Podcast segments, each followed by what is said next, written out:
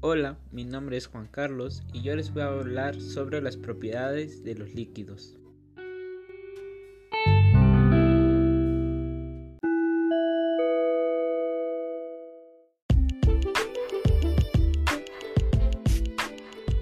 Bueno, vamos a hablar sobre las propiedades de los líquidos.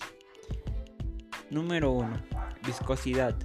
Es la medida de resistencia que tiene un líquido para fluir. Segundo, tensión superficial. Esto ocurre por la atracción entre moléculas de un líquido y hace que éste se comporte como una membrana elástica. Tercero, cohesión. Mantiene unidades a las partículas de una sustancia de un mismo tipo. Por ejemplo, gotas de agua o mercurio se mantienen juntos. Adherencia. Fuerza de atracción entre partículas de dos o más materiales diferentes o líquido que se adhiere a los sólidos.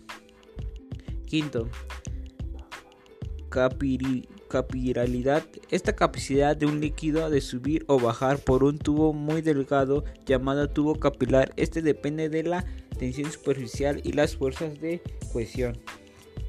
Y el último, el menisco.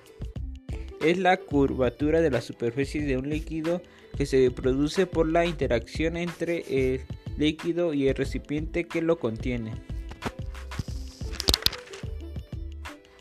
Bueno, eso sería todo y gracias por escuchar este audio.